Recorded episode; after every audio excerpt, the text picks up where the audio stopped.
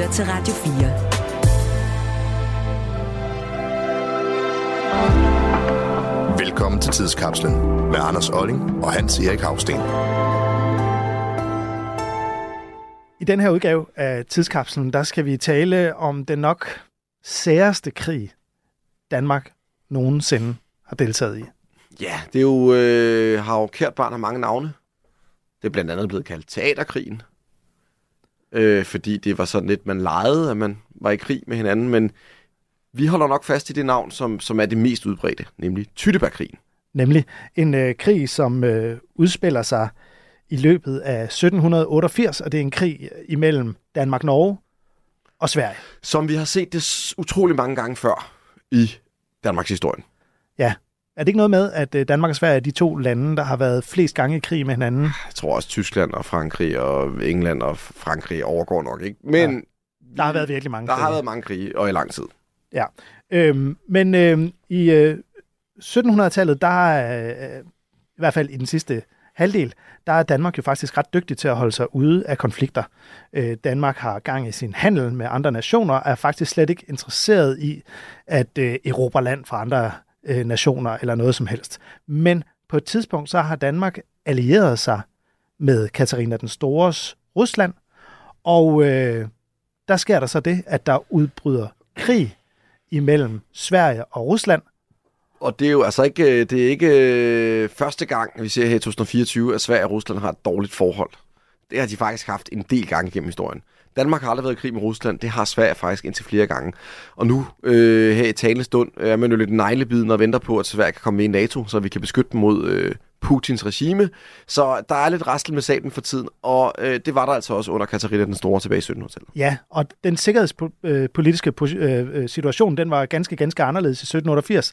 Danmark var jo allieret med Rusland, og så siger russerne til Danmark, kan I ikke lige tage fat på svenskerne? Det har I jo sådan set forpligtet jer til. Uh, okay, det er de ikke så meget lyst til faktisk. Men på den anden side er man også bange for, hvis man afviser den russiske anmodning og komme i konflikt med den her supermagt. Så danskerne har ikke rigtig noget valg. Men der er jo altid forskellige niveauer af entusiasme, hvormed man kan gå i krig. Ja, og man sender så en styrke ind fra Norge ind i det, der hedder Bohus Len. Altså den mindste, den mindste styrke muligt. Altså det, man sender det her sted, som man lige akkurat kan kalde den her, men man har langt fra mobiliseret alle kræfter. Ja, og øh, så udkæmper man faktisk et slag. Det gør man den 29. september, der 1788, ved det, der hedder Kvistrum Bro, og det er jo så det, der er blevet kendt som slaget ved Kvistrum Bro. Der, øh, der har en svensk styrke forskanset sig, og øh, danskerne rykker nærmere, og der er så lige lidt øh, artilleri øh, kamp, og man skyder lidt på hinanden, men efter tre kvarter, der øh, giver svenskerne, de er cirka 1000 mand, de giver sig altså op, og overgiver sig så til de her 7.500 dansk-norske soldater, hovedsageligt nordmænd. Og den her krig, skal vi måske også lige knytte en kommentar til, er jo faktisk kommet i stand, fordi Sverige har en konge, der hedder Gustav den 3., som har lidt nogle psykiske udfordringer, må man nok sige. Og det er jo faktisk ham, der har fremprovokeret den her krig. Fordi han har angrebet Rusland? Ja, han har klædt, faktisk lavet sådan en false flag operation, ikke? hvor han har klædt nogle øh, svenske soldater ud som, eller finske soldater ud som russiske kosakker, og så angrebet en, en, en, en, en svensk grænsepost. Det er jo faktisk noget, man stadig ser i dag, der finder sted. Så der er jo egentlig heller ikke rigtig nogen i Sverige, der er interesseret i den her krig. Nej. Andet så, end den her lidt sindsforvirrede konge. Så det bliver sådan en proforma-krig, som altså også i Sverige mest er kendt som uh, teaterkrigen. Alligevel så er der i det her korte slag ved Kvistrumbro faktisk. Jeg tror, det er seks soldater, der bliver dræbt eller sådan noget. Eller er det ti? Det er i hvert fald ganske, ganske få. Og det er også sådan noget med, at officererne spiser frokost med hinanden. De tilfangestagende svenske soldater, de bliver tilbageholdt i et døgn, og så får de lov til at, øh, at stikke af. Ikke? Og der er faktisk flere, men der er faktisk langt flere soldater, der dør af dårlig kost og sygdom, end der er nogen, der dør på slagmarken. Ja, fordi det er især de dansk-norske soldater på vej hjem fra det her korte togt ind til Sverige, der er der simpelthen ikke øh, proviant nok, og man prøver simpelthen at overleve. Supplere kosten med tyttebær. Og det er derfor, at øh, den her krig er blevet kendt som tyttebærkrigen.